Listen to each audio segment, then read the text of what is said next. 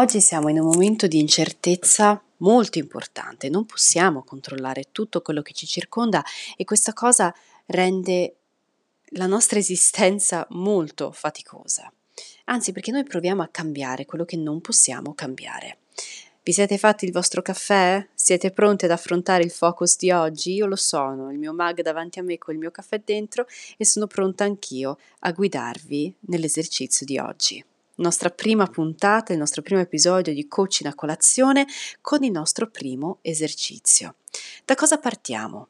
Partiamo dal distinguere cosa possiamo controllare e cosa non possiamo controllare, perché sapremo anche dove investire le nostre energie.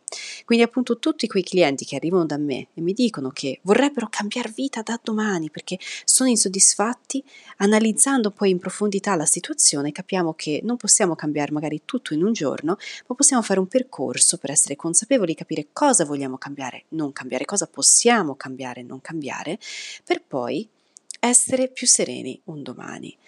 Mi è venuta in mente una preghiera bellissima scritta da un teologo protestante che si chiama Preghiera della Serenità. E lui diceva appunto in questa preghiera, Dio concedimi la serenità di accettare le cose che non posso cambiare, il coraggio di cambiare le cose che posso e la saggezza per conoscere la differenza. Diciamo, lui prega per trovare la serenità appunto nell'incertezza. E diciamo che mh, mhmm, siamo stati un po' eh, confusi da quello che è stato negli anni 90 un filone di psicologia positiva, che era quello che noi avevamo completamente controllo sulla nostra vita e se la nostra vita non stava andando bene era colpa nostra. Io credo tantissimo che la nostra vita sia guidata dalla nostra percezione e dalla nostra gestione degli eventi, ma anche è vero che ci sono delle cose che non possiamo cambiare, non possiamo controllare. Quindi un primo passaggio qual è? Individu- individuare cosa possiamo cambiare, cosa non possiamo cambiare in questo preciso istante. Poi magari domani le cose cambiano, perché ahimè siamo in un mondo incerto.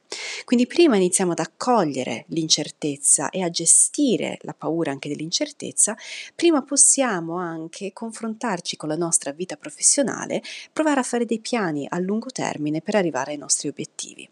Quindi io prendendo proprio spunto da questa preghiera della preghiera della serenità vi chiedo appunto oggi cosa potete cambiare, cosa non potete cambiare e come potete anche capire la differenza fra queste due, due possibilità. Quindi vi auguro una buona colazione, una buona giornata lavorativa e ci sentiamo domani con il nostro secondo episodio.